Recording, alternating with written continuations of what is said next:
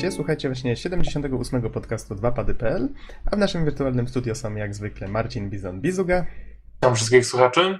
Norbert Geksen-Jarzębowski Siema. i Bartłomiej Donsot-Tomycyk. Witajcie. A mówię Adam Noxa 15 Dębski, a dzisiaj jest środa, 29 sierpnia 2012. Jak tam samopoczucie, panowie? Genialnie. Dobrze, wspaniale. Raczej dobrze, trochę późno, ale w porządku. A no właśnie, ta środa to nam się za pół godziny skończy, więc przepraszam was właśnie- najmocniej za spóźnienie. Ja właśnie niewyspany, bo ostatnia nocka zarwana. A to będziemy dzisiaj o tym mówić, bo takim GW, naszym... bynajmniej nie Gwiezdne Wojny.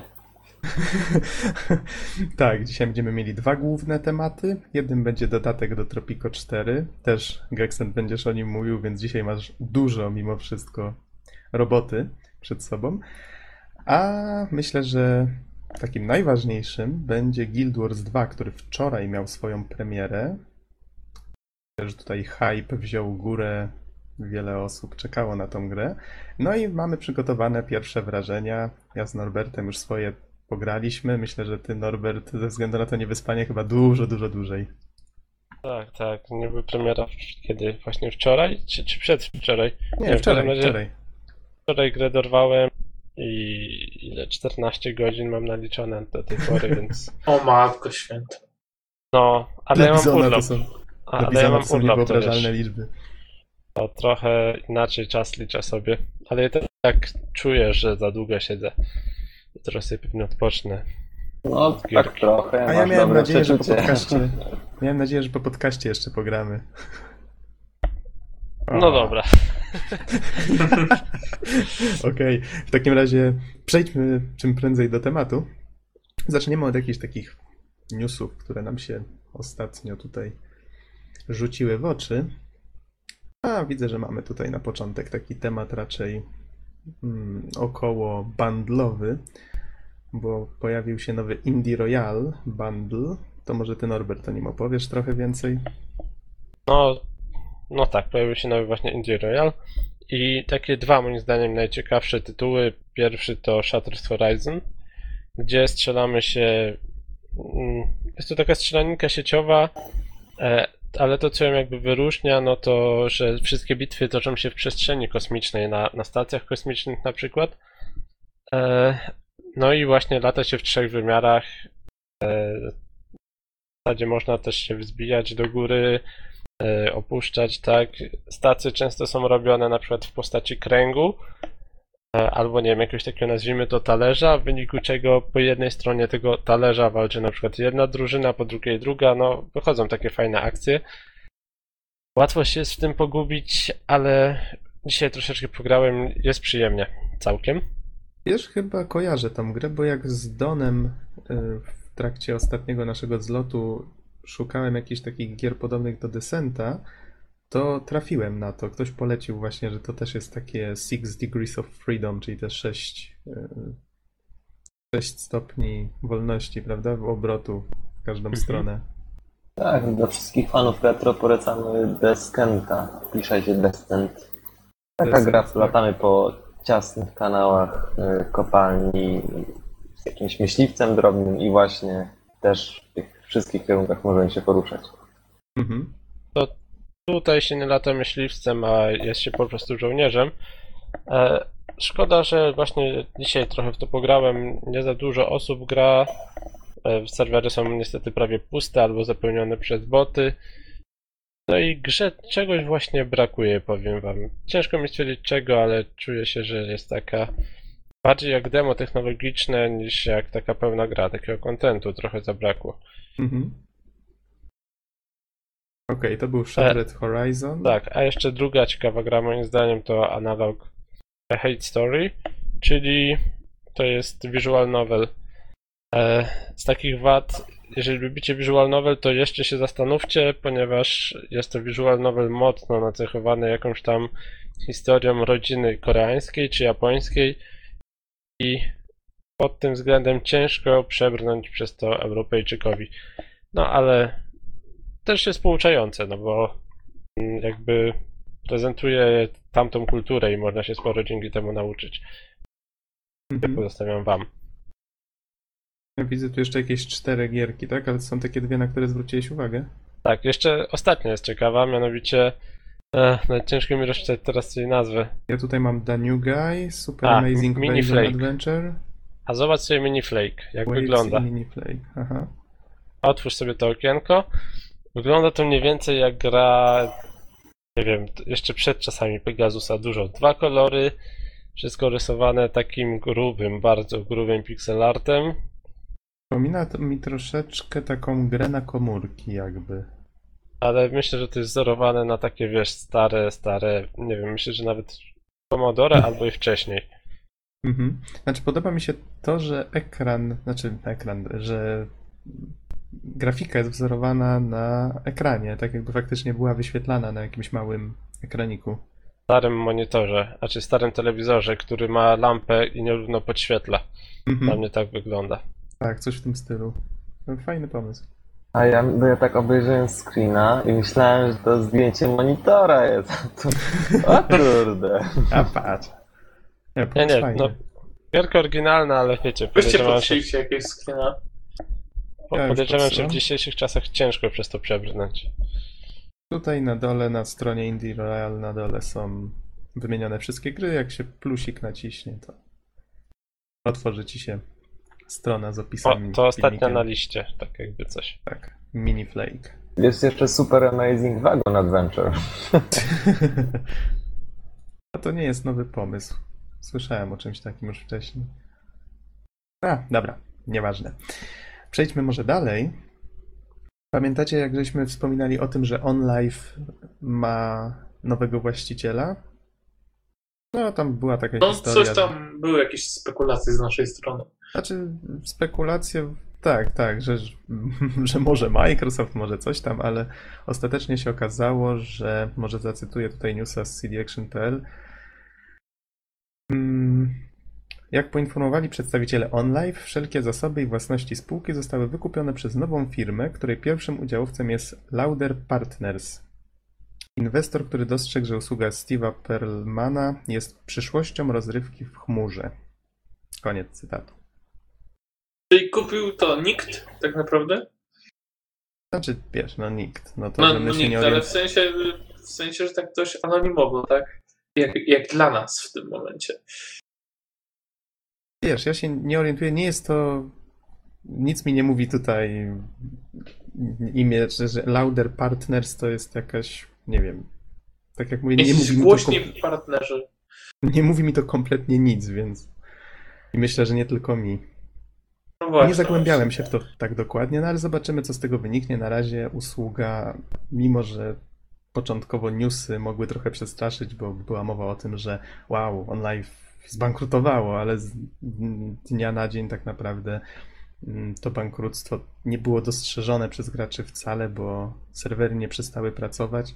Myślę, że ta firma czekała, wiedziała, że, ta, że OnLive zbankrutuje akurat danego dnia lub po prostu no, mieli jakąś orientacyjną datę i byli przygotowani na to przejęcie, albo może to nawet specjalnie, kto wie, było tak jakoś zaaranżowane, żeby firma najpierw zbankrutowała, żeby było taniej ją przejąć, co nie? Myślę, że takie rzeczy też mają miejsce, bo to No, na pewno się. Ale z takich może ciekawszych informacji, już żeśmy z Norbertem o tym rozmawiali przed podcastem, wraca studio Black Isle. I od Baldurów, Falloutów, Masy, masy innych chyba gier. tak, wracają pod hasłem Our goal has always been to make the world's best RPGs. Black Isle Studios is back. Strona. Można się tutaj zapisać do subskrypcji i właściwie tyle.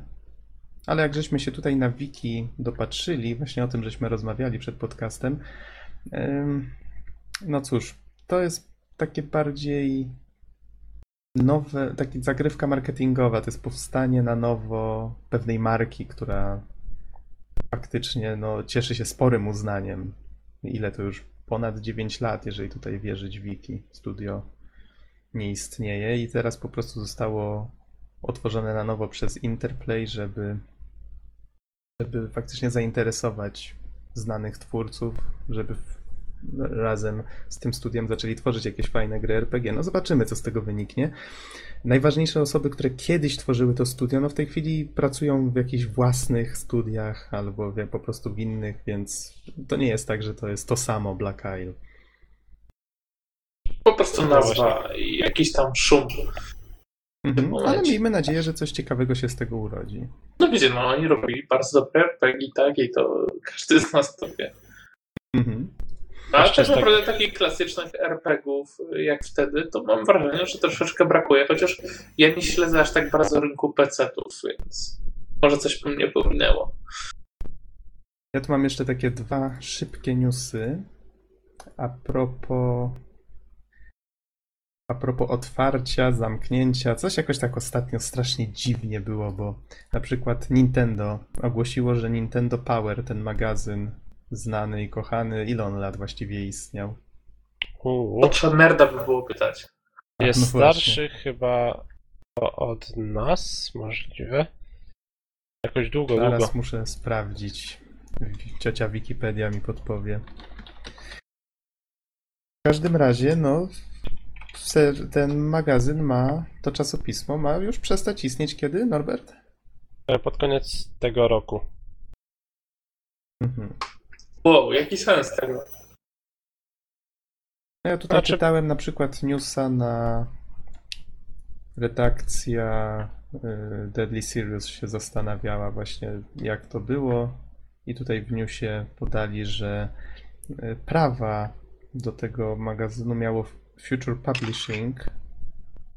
Może zacytuję, wszystko podobno rozbija się o to, że po oddaniu marki w ręce Future Publishing w 2007 roku z Nintendo bardzo trudno się współpracowało, w sumie nic dziwnego a i nie mieli ochoty bawić się w rozszerzanie profilu magazynu o internet, który wydawnictwo uważało za konieczne narzędzie do utrzymania go na fali. Future odda więc licencję w ręce Nintendo, które podobno nie ma ochoty bawić się w magazyn. Koniec cytatu. No ogólnie było dość głośno na ten temat. Myślę, że sporo serwisów właśnie informowało o tym.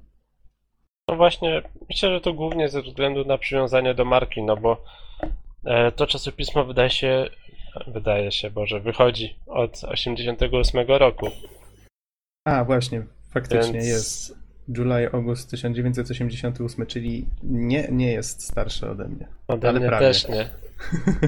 Ale no, czasopismo, które ma dwadzieścia kilka lat, to jest chyba ten największy ból. 24 lata, no. No, Kawał No. czasu. Wiecie, no jakbym był redaktorem, to bym się przywiązał. Nie A, albo, albo jakby zbierał każdy numer od dziecka. O tak, tak, też prawda.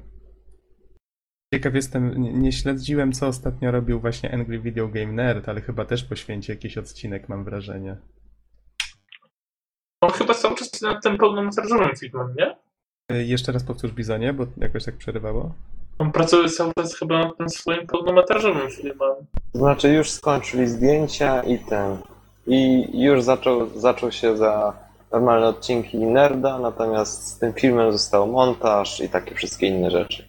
Ale to są informacje już sprzed paru miesięcy. Także możliwe, że już jest już tak końcowe, końcowe etapy są w tym filmie. Mhm. Ja mam nadzieję, że w ogóle go obejrzymy kiedyś. Okej, w takim razie było Black Isle, było o Nintendo Power. Co ja tutaj jeszcze wypatrzyłem na temat zamknięć? A, Studio Psygnosis. Nie wiem, czy dobrze czytam tą nazwę. Psy- Na Psygnosis to będzie. taką sową w logo zawsze byli. Y, Dla mnie to jest troszeczkę dziwna sprawa, bo ja raptem, kiedy to było dwa tygodnie temu, znalazłem grę, mówiłem wam zresztą o tym, tego Landera, y, którego pamiętałem jeszcze z czasów Gamblera, demka na płycie.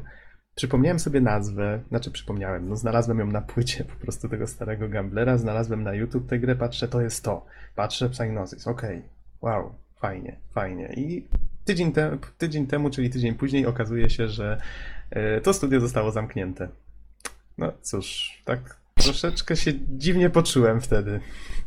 Prawie że winny. Czego? Ale słuchajcie, tutaj? Kotaku napisało artykuł na ten temat, czy właściwie news, a nie artykuł, taki pożegnalny. i twierdzą, że to jest jeden z najdłużej istniejących deweloperów. To studio zostało założone, z tego co tutaj widzę, w 1984. W 2001 zostało przejęte przez Sony i istniało jako e, studio Liverpool. I no właściwie wydawało się, że w Sony raczej nic im nie grozi, prawda? No ale najwyraźniej nie było aż tak różowo. Lista gier na wiki, które to studio stworzyło, po prostu rozsadzała petynę. Jest tego multum. Lemingi, Lemingi, Och No More Lemmings. Autentycznie jedna gra tak się nazywa. Więc jest tego, no, jest tego dużo. Naprawdę nie będę tutaj wymieniał może konkretnych tytułów. Shadow of the Beast myślę, że sporo osób kojarzy. Wipeouta na pewno multum osób kojarzy. No jest tego dużo, naprawdę, więc szkoda, szkoda. Najwyraźniej przestali być rentowni. Newsa zamieszczę pod podcastem, będzie można go sobie przeczytać. A na wiki odsyłam ciekawskich. Można sobie przeczytać właśnie, co studio stworzyło. Tylko szukajcie pod właśnie SCE Studio Liverpool. Co ja tutaj jeszcze mam ciekawego? Coś tacy mało rozmowni dzisiaj jesteście. A wiesz, bo ja się tak zadumałem nad Steamem. Nad Steamem? Czemu? Bo myśmy jakiś czas temu yy, przekazywaliśmy informację o tym, że Unia Europejska zezwoliła na handel yy, grami, które zakupiliśmy w sposób cyfrowy. Znaczy, zezwoliła, wymusiła. No tak, wymusiła. I teraz tak, taka sytuacja, że ja słyszałem, to jest w sumie taka mm, no, dosyć nieprecyzyjna informacja, że Steam się wywinął od tego oczywiście, jak to Steam. I ponoć to teraz jest wypożyczalnia gier wideo. Na takiej zasadzie formalnie to niby działa. Znaczy nic, nic więcej niestety nie powiem, ale w tym kierunku, A, że Sprytne. dlatego nie można odsprzedać. to się składa do kupy. Czyli tak, po prostu znaleźli sobie jakiegoś kruczka, na to wygląda i, i nic się nie zmieniło. No, To będzie wiecie, pozamiatane, tak? to, to nie było nic dziwnego, że zaraz. Nikt im po nie zabroni. Nikt im nie zabroni. Chodzi bardziej o to, że no, widać było, że zaraz po ogłoszeniu tego prawa wszyscy musieli zatwierdzić nowy regulamin albo kasowali mu konto, prawda? Więc... Steam Unia 1.0. tak. No cóż. No wiesz, chyba, że zmuszą ich, żeby można było sprzedać to, co jest nie twoje. Myślę, że dla nich najważniejsze było wprowadzenie zasady, że nie ma możliwości maso... jak to było? Jak to się nazywało? Masowych pozwów. Nie można przeciwko nim wprowadzać do sądu. Nie wiem co prawda, jak to się ma do prawa, prawnikiem nie jestem, ale no coś nie takiego wiem, że można coś nie- takiego robić. No właśnie. Chyba, chyba myślę, że można zaskarżyć taki punkt w regulaminie właśnie w ten sposób, zbiorczo. Nie no, jeżeli macie prawo państwa i prawo jakieś w umowie licencyjnej, no to prawo państwa jest nad prawem umowy. Mhm. To co, zaskarżamy Steama? Dziś Tak jest na nas zabawy? Co, myślisz, że wypożyczą ci jakąś grę tylko dlatego, żebyś zrezygnował z rozprawy? Nie, myślę, że im usunęli konto. Słowo, wypo... Słowo wypożyczam nagle nabrało zupełnie nowego znaczenia. Tak, wypożyczam jest- grę na, na Steamie za 5 euro. Na całe życie. Na zawsze. Tak. Na całe Do życie. końca swojego życia, potem wiesz. A wiecie, tak skoro jesteśmy już przy Valve, rozmawialiśmy poprzednio między innymi o Left 4 Dead w ramach gierek koopowych i znajoma Danka z Wyprawy Gracza, bloga, na którym pisze, jak sama ujmuje, trochę naukowo o grach, yy, wspomniała mi o, wysłała mi właściwie linka do wiki Left 4 Dead i tam znalazłem całkiem ciekawe informacje. Właśnie, znaczy, ona wysłała mi właśnie tą podstronę na temat The Director, reżysera. Tak został nazwany przez Valve ten system algorytmów, który zarządza tą, tymi wydarzeniami w grze, czyli wszystko to, czym żeśmy się tak zachwycali, że to zawsze jest jakoś inaczej, że mm, wydarzenia, że właściwie każda partia jest troszeczkę inna.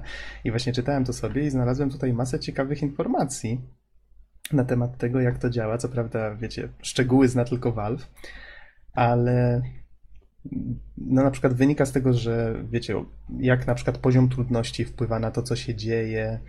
Y, Przede wszystkim to, że nawet rozłożenie przedmiotów, to jakie to są przedmioty, y, jest warunkowane właśnie losowo na podstawie tego, jak gracze sobie radzą. Czy na przykład ten reżyser, co jest też ciekawe, nagradza pewne zachowania albo karze pewne zachowania graczy.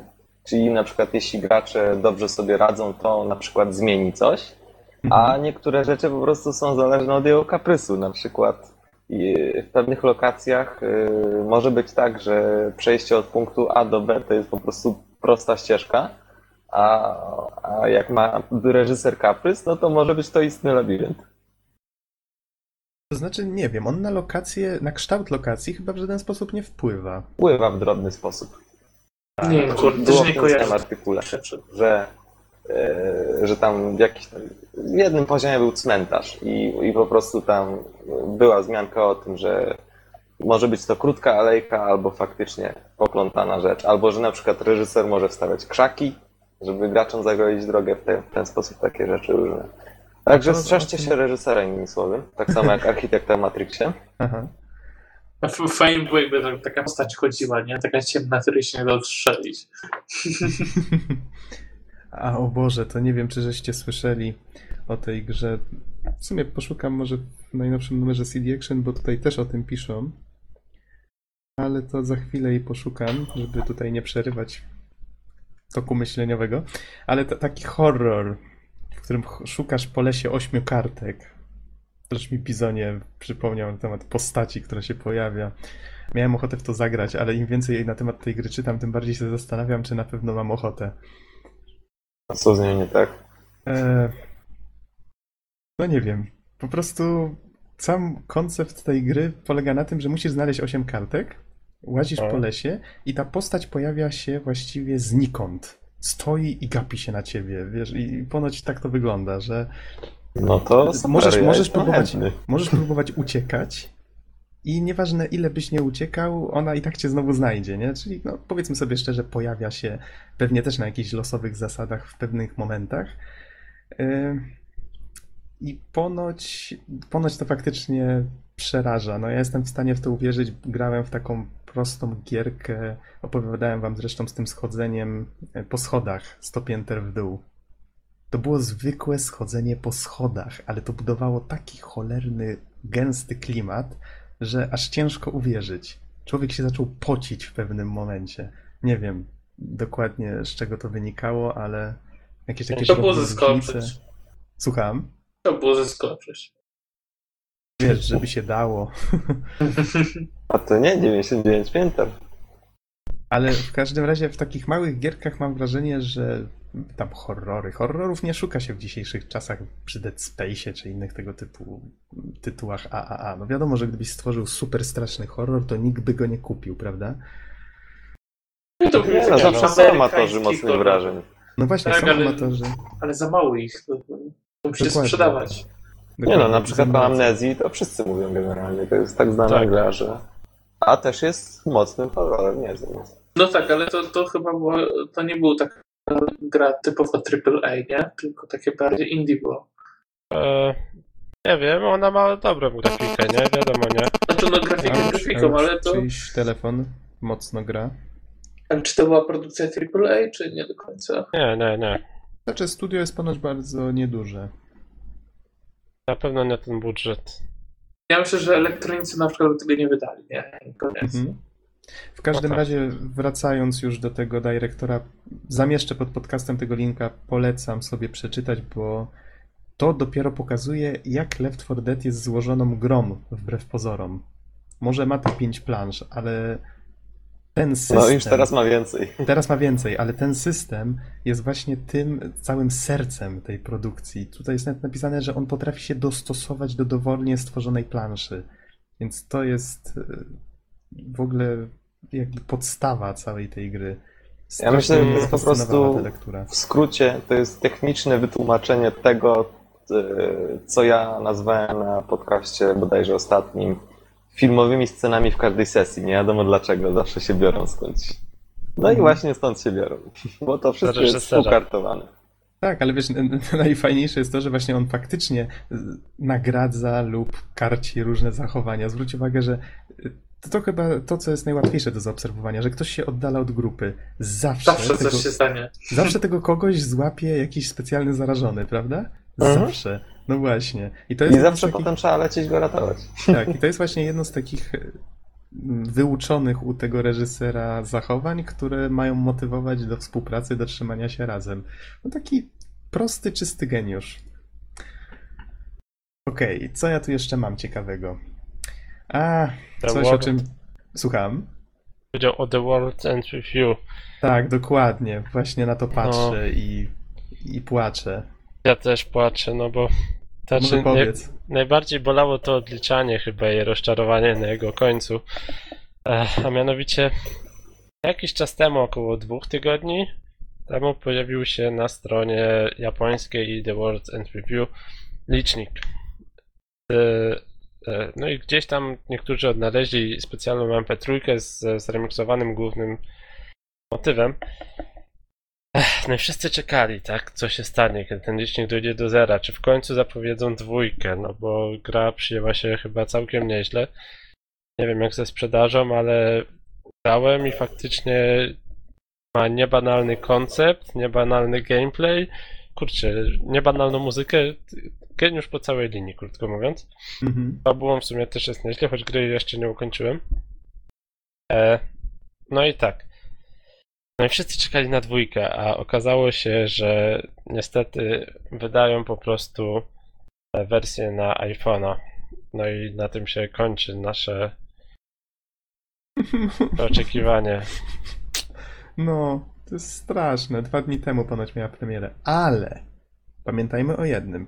To znaczy, że oni jeszcze do tej marki, jeszcze o niej myślą, wracają do niej. Więc jeżeli to się sprzeda, jeżeli zobaczą, że jest podłoże żyzne, żeby do tego wrócić na dobre, to w końcu ten sequel zobaczymy.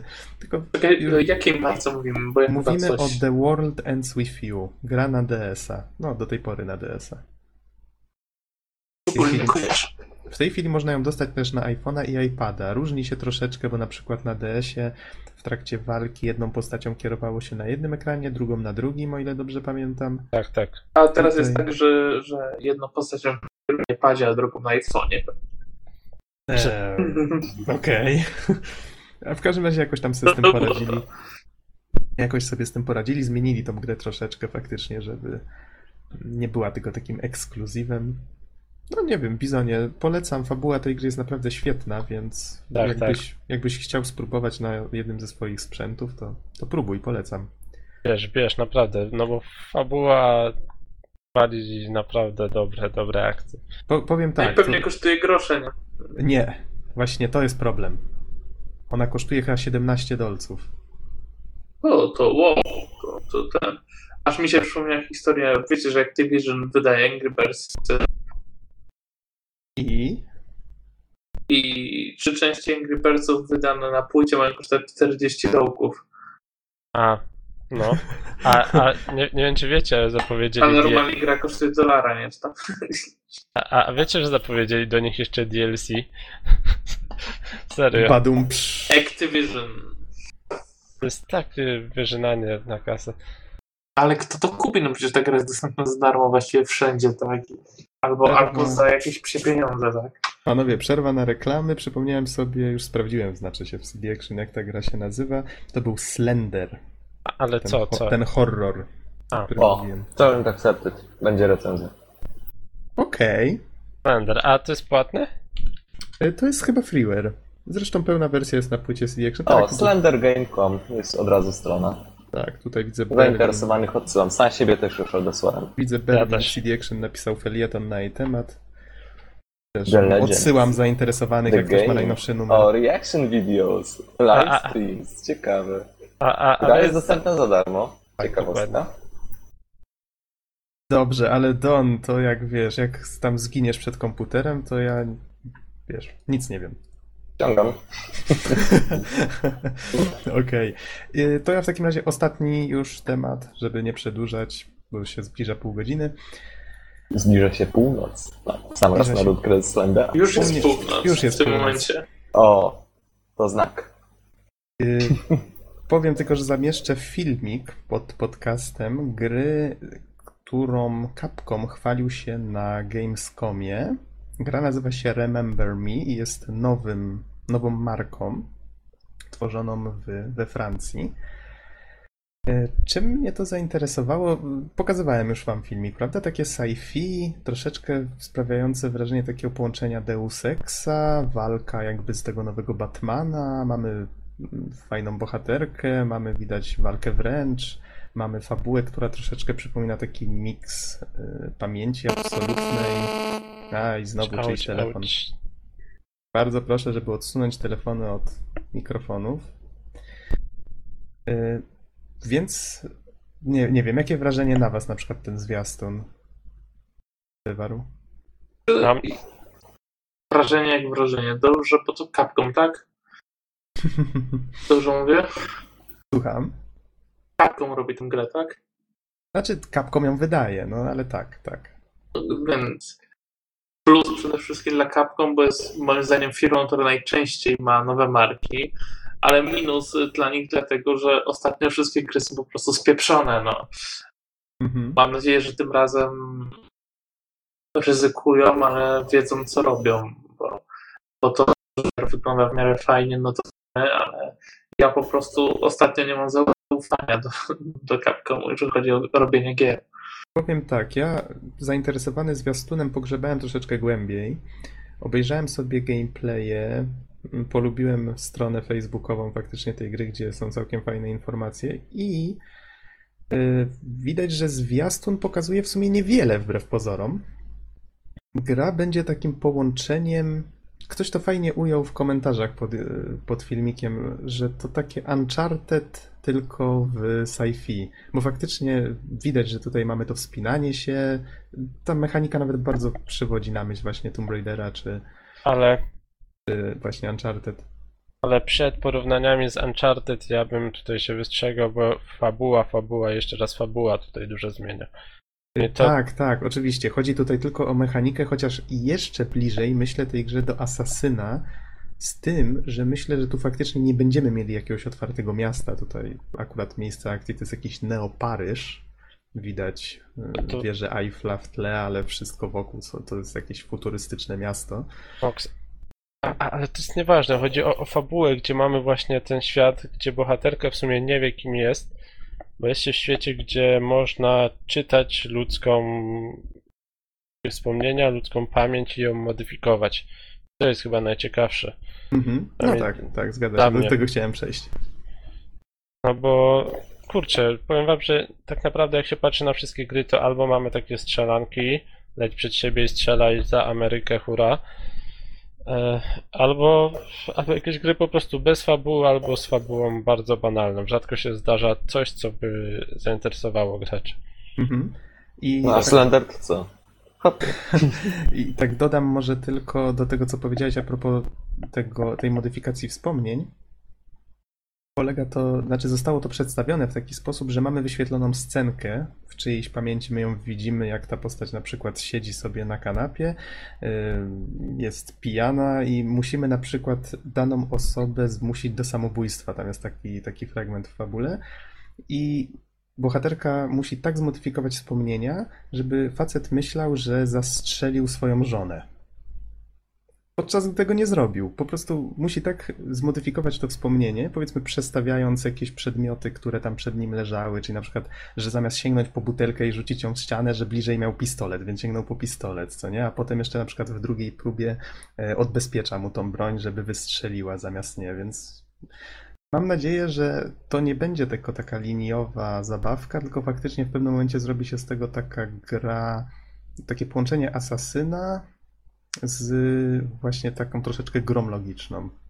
No, wiem, że to takie trochę odważne stwierdzenie, ale myślę, że No spory wiesz, w. Assassinie było bardzo dużo takich zagadek logicznych do rozwiązania, No dobra, dobra. jak się szukało jakichś itemów. Albo jak zabić strażników. Jak zabić strażnika. Okej, w każdym razie, tak jak mówię, myślę, że ta gra nie będzie, otw- nie będzie miała otwartego świata. Nie udało mi się znaleźć że nigdzie takiej informacji, ale nawet dobrze, to, to gry z otwartym światem. to jest ciężki temat. Mhm. Jeżeli będzie miała fajną fabułę, tak jak powiedział Norbert, to jak najbardziej jestem za. A zapowiada się fajnie. Mhm. Okej, w takim razie myślę, że możemy przejść do tematów głównych. Już dość newsów na dzisiaj. Don, jak rozumiem, już szuka ośmiu kartek po lesie. Ja już poszedłem w las. O mój Boże. Ze strzelbą do Indian. Okej, w takim razie Norbert, twoja kolej. Lecimy z Tropico 4, a konkretniej z dodatkiem Modern Times, tak? Mhm, dokładnie. Czyli E. ile można? E, to znaczy. Dobra, zacznijmy od początku. E, Modern Times to, to jest dodatek DLC do pobrania. Teraz pewnie, jeżeli kupujecie, to od razu będzie z tym dodatkiem. E, no i tutaj taka uwaga już na wstępie, że jeżeli graliście w trójkę, to właśnie recenzowałem ją od razu razem z czwórką, bo zmian między tymi wersjami prawie nie było żadnych. E, No i właśnie dodatek Modern Times moim zdaniem wnosi więcej nowości, dużo więcej, niż jakie są pomiędzy trójką a czwórką. No bo ja odniosłem takie wrażenie, że ktoś spojrzał na to Tropico 4, puknął się w głowę, no i stwierdził, że kilka rzeczy trzeba poprawić i właśnie te wszystkie rzeczy są w Modern Timesach. Po pierwsze, e, dodali fajny element linię czasu, która odblok e, która sprawia, że e, z czasem, tak, e, jak tam upływają kolejne lata, odblokowywują się nam nowe budynki w ramach postępu technologicznego, plus, żeby było jeszcze ciekawiej, następują pewne takie zdarzenia losowe, nie wiem, ceny poszczególnych towarów rosną lub spadają, e, podobnie z tym, podobnie z imigracją, e, czasem dostajemy 20 chińskich imigrantów na rok, a czasem dostajemy, nie wiem, pięciu kryminalistów co rok, z którymi trzeba sobie poradzić. E, To dodaje trochę dynamiki do rozgrywki, trochę więcej planowania, no bo jeżeli sobie spojrzymy na linię czasu i zobaczymy, że za 5 lat ceny czegoś tam wzrosną, to możemy sobie wybudować odpowiednie budynki, żeby trochę więcej zarobić. Albo żeby innych E, to już można być w hazard. Skoro wiesz, co się wydarzy. Nie, tutaj akurat na ileś tam lat w przód widzisz tą linię czasu i jesteś w stanie właśnie stwierdzić, co będzie. To Fajne fajne, byłyby te fajne takie podobne. przewidywania, które nie muszą się spełnić do końca. Ale teraz tak gdybam. A No wiesz, tak, to jest jeszcze ma- to, to z takich przewidywań to masz po prostu jakieś katastrofy, które były już i w czwórce. Że może ci przyjść tornado, e, nie wiem, wybuchnąć wulkan albo inne takie. Albo będzie Ale- koncert Bibera. No, na przykład. Ale tak wracając do, do tych rzeczy, które poprawili, to właśnie te nowe budynki, one rozwiązują masę problemów, bo wcześniej w czwórce e, sporym problemem była komunikacja, tak? Bo drogi się zawsze blokowały, bo jedynym środkiem transportu były samochody. No i tutaj dodali właśnie Co niedzielę przy kościele zakon. To, to, to może jest śmieszne, ale mi to na przykład wybudowanie kościoła, dokładnie katedry w złej dzielnicy sparaliżowało mi ruch tak, że nie byłem w stanie wyeksportować żadnych towarów i gospodarka mi zaczęła padać. Aha. No bo wszyscy stali w korkach. Auć, auć, Auć. auć. Bizonie, zabierz swoją komórkę, proszę, spokoju. Albo troszkę dalej. Trzeci To nie raz. moja, ja, ja nie mam nigdzie w pobliżu. Czerwona Także kartka. nie moja. No moja też jest daleko. Ja to... Noxu? Nie, moja jest zgaszona. Ja mam rączki tutaj. To pewnie Voldemort. O kurczę, powrócił. Fuck, Don, musisz, dwójkę musisz recenzować niedługo. No. Muszę go zabić. No, autentycznie. Będzie Okej, mnie w Slenderze nawiedzać. Ja to na Slender grzyby, to- a tu... Slender to cię zaraz nawiedzi. Okej, y, Norbert, kontynuuj. A, dobra. E, no tak, więc oprócz właśnie tego metra chociażby dodali nowe fabryki, e, uporządkowali farmy, gdzie wcześniej się rozłaziły, nie było wiadomo jak one będą produkować i tak dalej. Teraz jest wszystko, są biofarmy, które są ładnymi, uformowanymi kształcikami. W ten sposób jakby jesteśmy w stanie lepiej zagospodarować teren. No, co do samej kampanii, to moim zdaniem też jest ciekawiej, bo nie jest tak trudno utrzymać gospodarkę, a można się skupić na, na celach misji. Chociażby misje takie jak Prezydente vs. Zombie, gdzie walczymy z, z właśnie z epidemią zombiaków i jest dużo tam nawiązań właśnie do recenzowanego ostatnio Plants vs. Zombie. Bo im więcej mamy przykładowo e, farm, to tym szybciej te zombiaki się będą leczyć, no bo wiadomo, że roślinki zabijają zombiaki. E, no tak, no i sama No tak. To już po podcaście, gdzie Bizon nam mówił o Plant vs. Zombie, to myślę, że to jest już Właśnie powszechnie znany zapowiedziano fakt. drugą część. Słucham. Oficjalnie, oficjalnie zapowiedziano drugą część. O, no popatrz. albo Będzie trylogia z- się zrobić z tego. Epicka trylogia. No na razie dylogia, ale lepsze to niż nic. No, a z takich jeszcze innych ciekawych misji, no to leczenie choroby czkawki, nie wiem, walka z y, nieznanym źródłem trzęsień ziemi i innych katastrof. Dzieje się dużo i moim zdaniem jest jeszcze ciekawiej niż było w czwórce, gdzie czwórka była już ciekawsza od trójki. No i oczywiście dalej, dalej pełno humoru, e, takiego właśnie absurdalnego często, no bo jak leczymy czkawkę, więc musimy budować na przykład roller coastery, przestraszyć chorych na szkawkę, oczyszczalnie wody, no bo wiadomo, że trzeba wypić szklankę wody i wstrzymać oddech, to wtedy e, czkawka też przechodzi. No to No i jak in- wstrzymać oddech, to prezydent musi powiedzieć, że nie będzie wyborów w przyszłym roku. Tak, albo je sfałszować też można.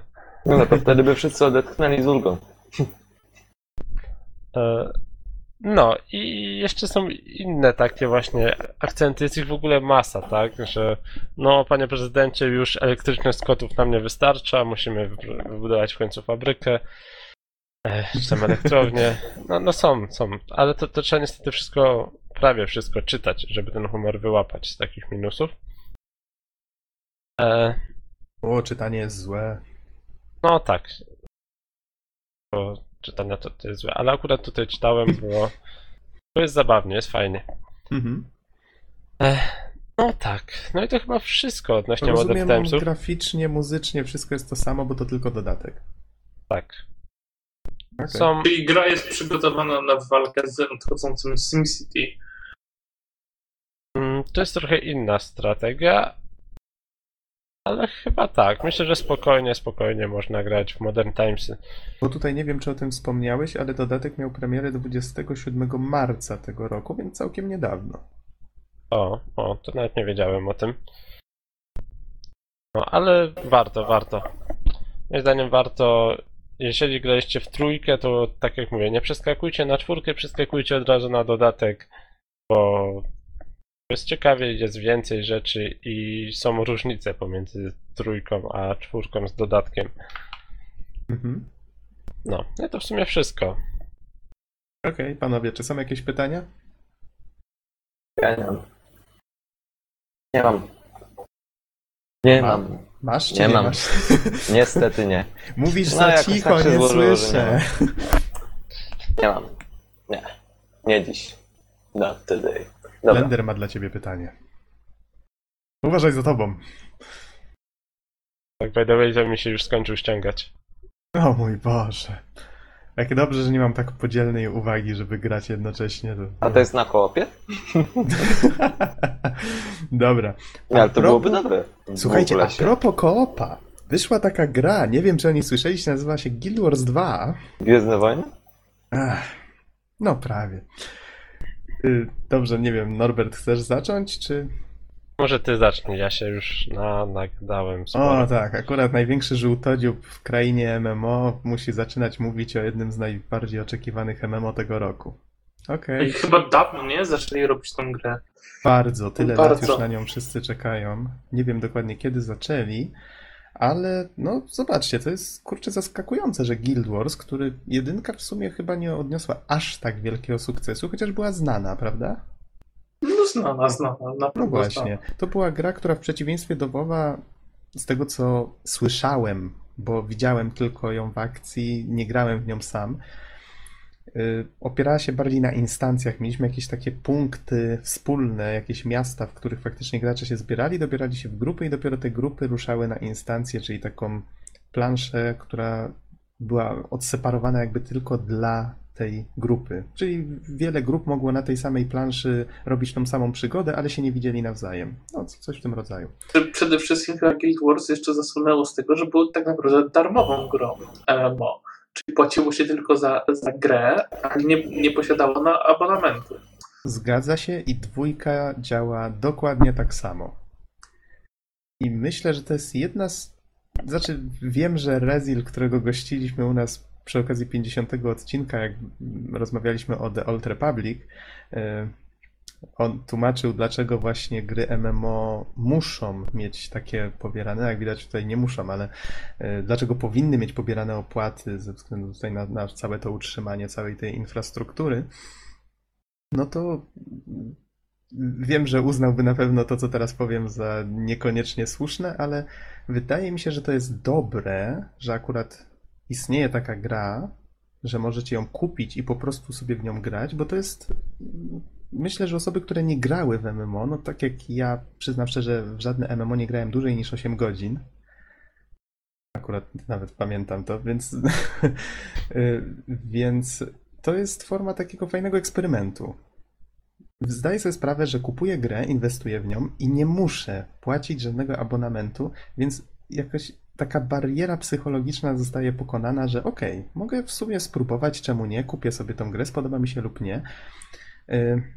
No i kupiłem, zwłaszcza, że podobało mi się i podoba mi się w Guild Warsie faktycznie ta stylistyka graficznie i te, to, jak te rasy zostały pokazywane, te filmiki faktycznie, które ukazywały się w dość sporych ilościach przed premierą, pokazujące e, świat, realia właśnie, w których się toczy jakby cała rozgrywka.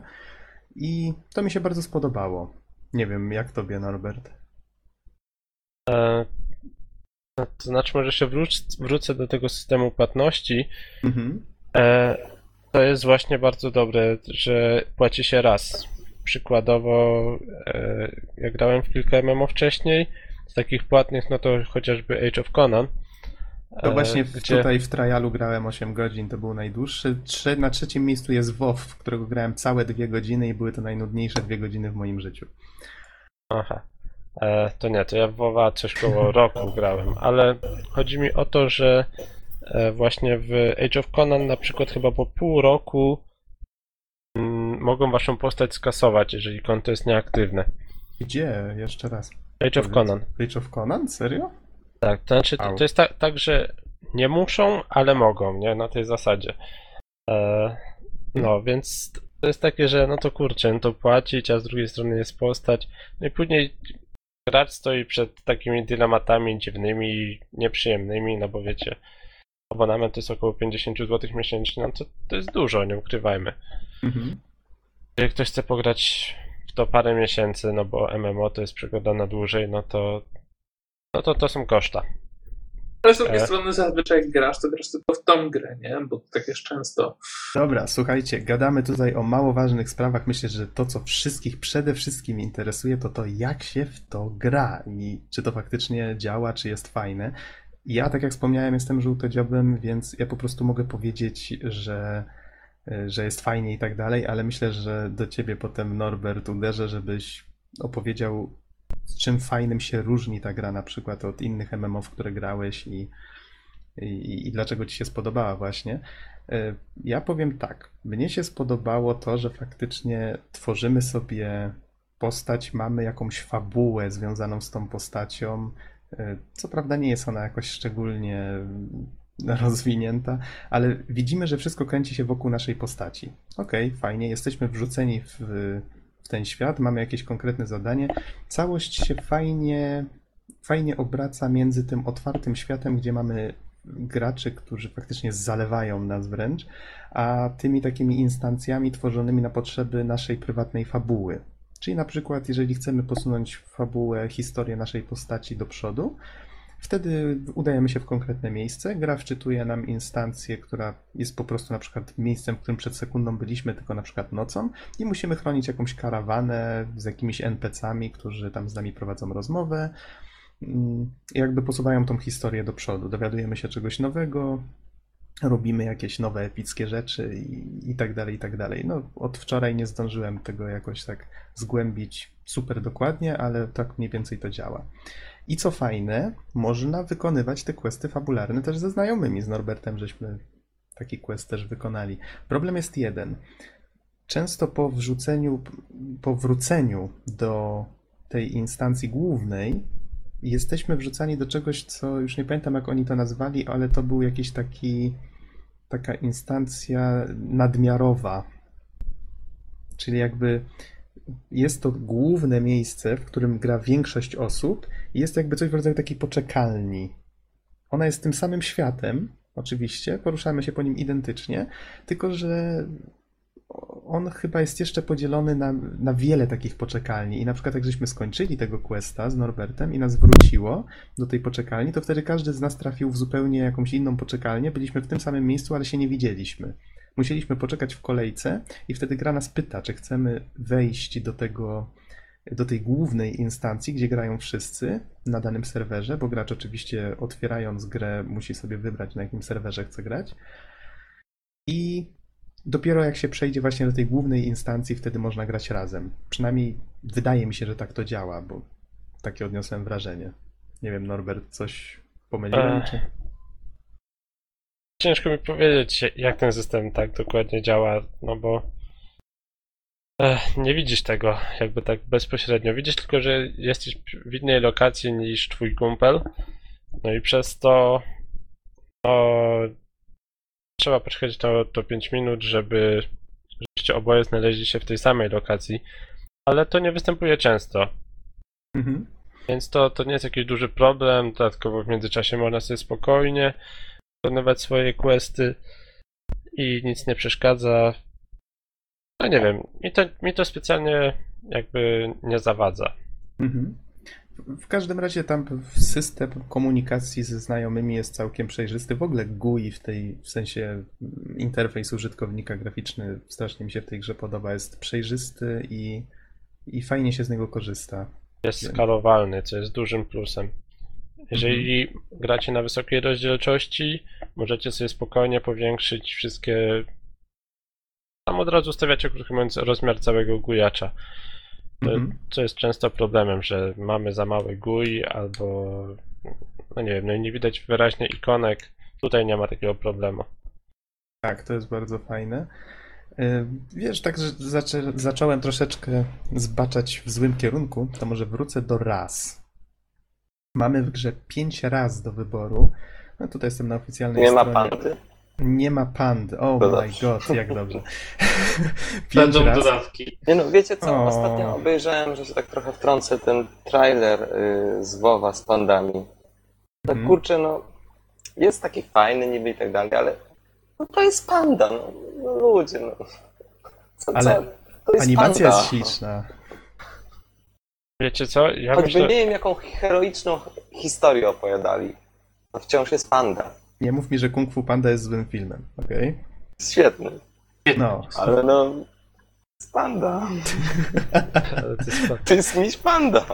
A, ale wiecie o co chodzi? Moim zdaniem chodzi o to, że rynek zachodni jest już nasycony WoWem i oni pewnie chcą wbić trochę na rynek chiński. Tak Możliwe. panda jest inaczej Jeśli będą chcieli w A ja Australii myślę, że szczęścia, to będzie mieć koala dzieciaków. pewnie. Szukam Wie- pisania. Więcej dzieciaków na serwerach. Okej, okej. Y, Dobra, panowie, ja was przeproszę, ja już będę uciekał. Wiem, że tak trochę w trakcie, szkoda, że Mhm. tak muszę. No i co, życzę wam miłego nagrywania podcastu do końca. Pewnie i tak już kończycie za, za trochę. I No, dziękuję myślę, że jeszcze się trochę rozgadamy. No, możliwe też. I dziękuję wszystkim słuchaczom ślicznie. Też trzymaj dziękujemy, się. Widzenie. Trzymaj się do, i do się, do widzenia. Okej, to w takim razie wracając do raz w Guild Warsie, a nie w WoWie, mamy pięć raz, to są Asura, takie małe stworzonka, troszeczkę przypominające niziołki, ale wymieszane z gremlinami. O mój Boże, nawet nie wiem. Gnomami, to... coś takiego gnomo, niziołko. Tak, tak. Co- I co- coś- ich domeną jest inteligencja i właściwie tak, tak, no. Ciężko mi to określić. Ale faktycznie I jest. mechanika. Wszędzie, I mechanika, tak. Wszędzie jest podkreślane, że są mali ciałem, wielki, wielcy duchem.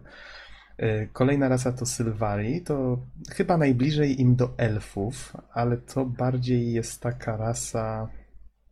syntetyczne, a raczej elfy są ludźmi, a oni są jakby krzaczkami chodzącymi. Tak, oni są jakby częścią przyrody, prawda? Mają No, tak. fryzury z korzeni, tak jakoś wygląda to dość ciekawie, muszę przyznać. Taka wizja w cudzysłowie elfów, dość oryginalna. Są oczywiście też ludzie, tu już chyba nie trzeba się wdawać w szczegóły. Są Nornowie, czyli tacy, no, dobrze, solidnie zbudowani ludzie z, Nocy. Tak, z, z krain północy, z wysokich gór.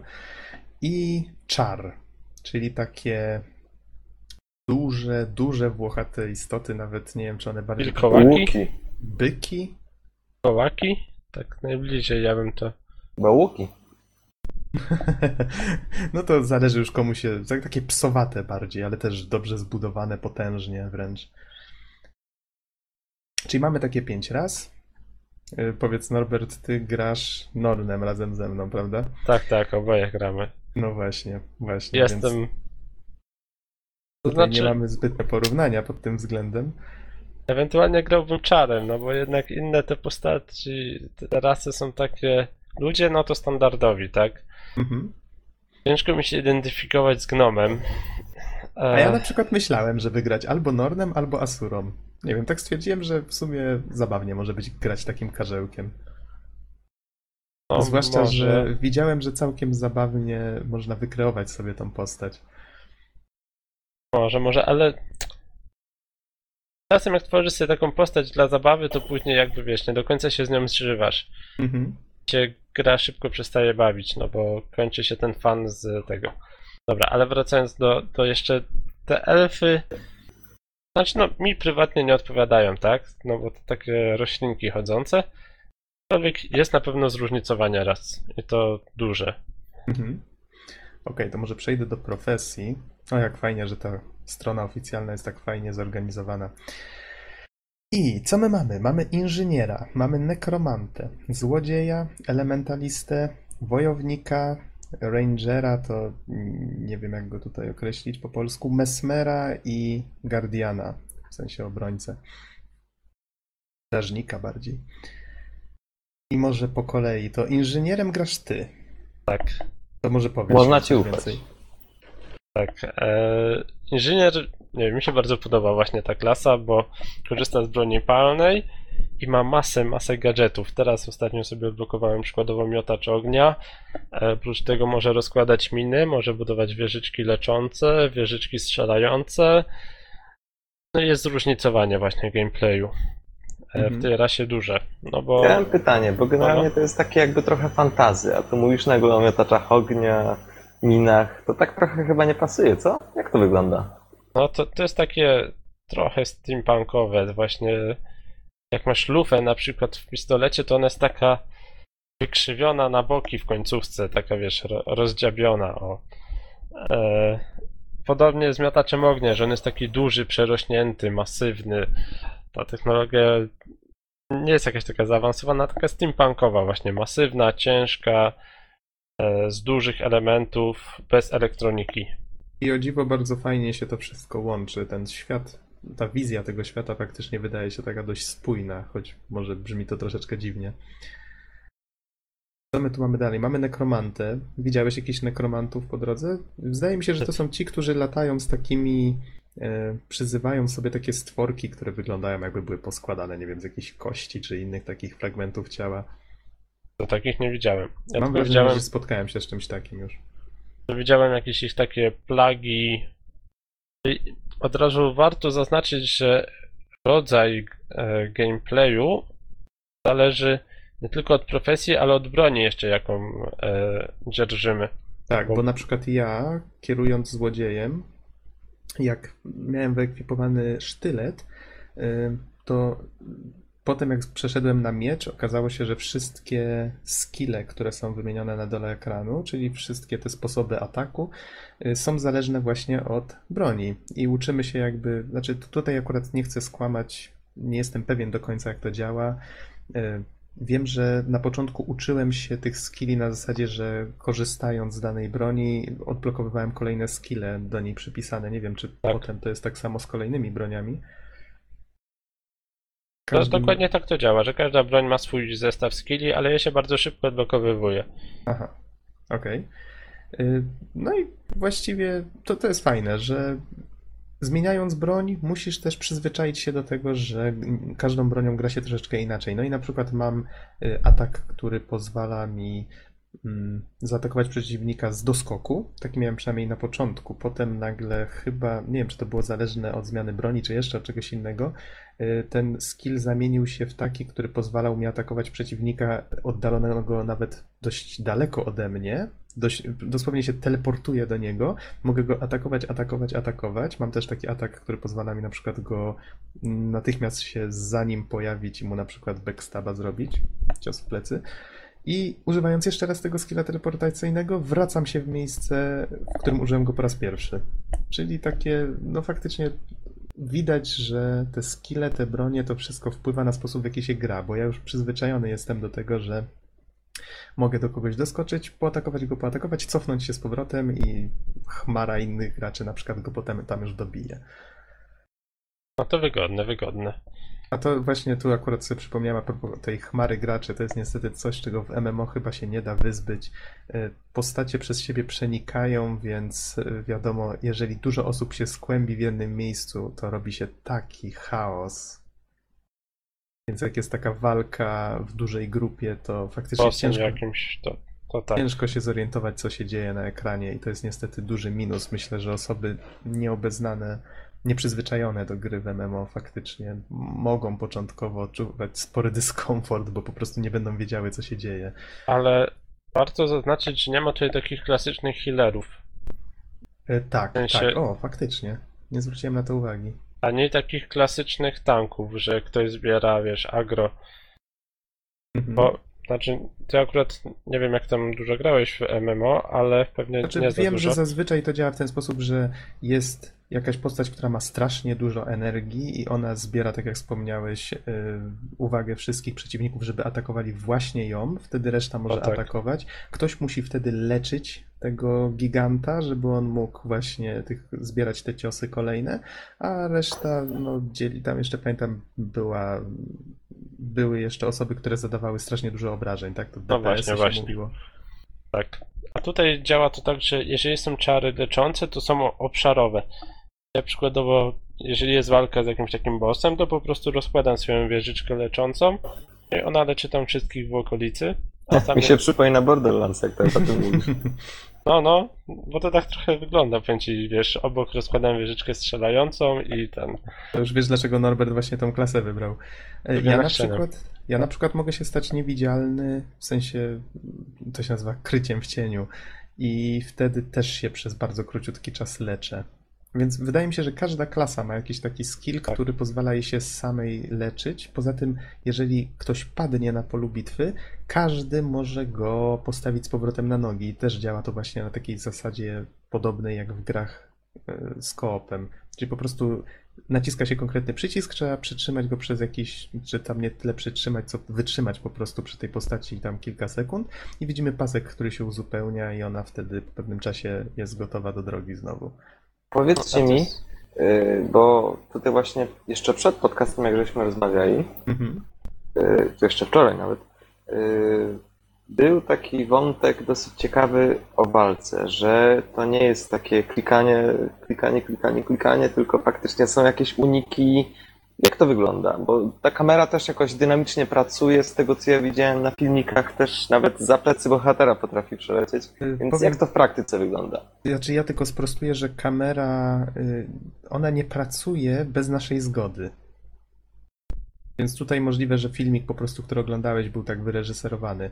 A kamera zachowuje się raczej tak jak standardowo w MMO, czyli wiesz, jest zawieszona nad polem bitwy, możesz ją sobie przybliżyć do postaci jak chcesz, ale zazwyczaj dzieje się tak dużo, że dobrze mieć jednak oko na okolice też wokół. Ja mam zawsze za postacią, no ale kwestia gustu. Mhm. E, ale faktycznie odnośnie walki, przykładowo w WoWie, strzała wystrzelona z łuku, czy to naszego, czy wroga, zawsze trafiała. E, tutaj jest to inaczej, no bo jeżeli widzimy, że leci w nas strzała, możemy wykonać uskok. Podobnie przed y, niektórymi, a może nawet i wszystkimi czarami.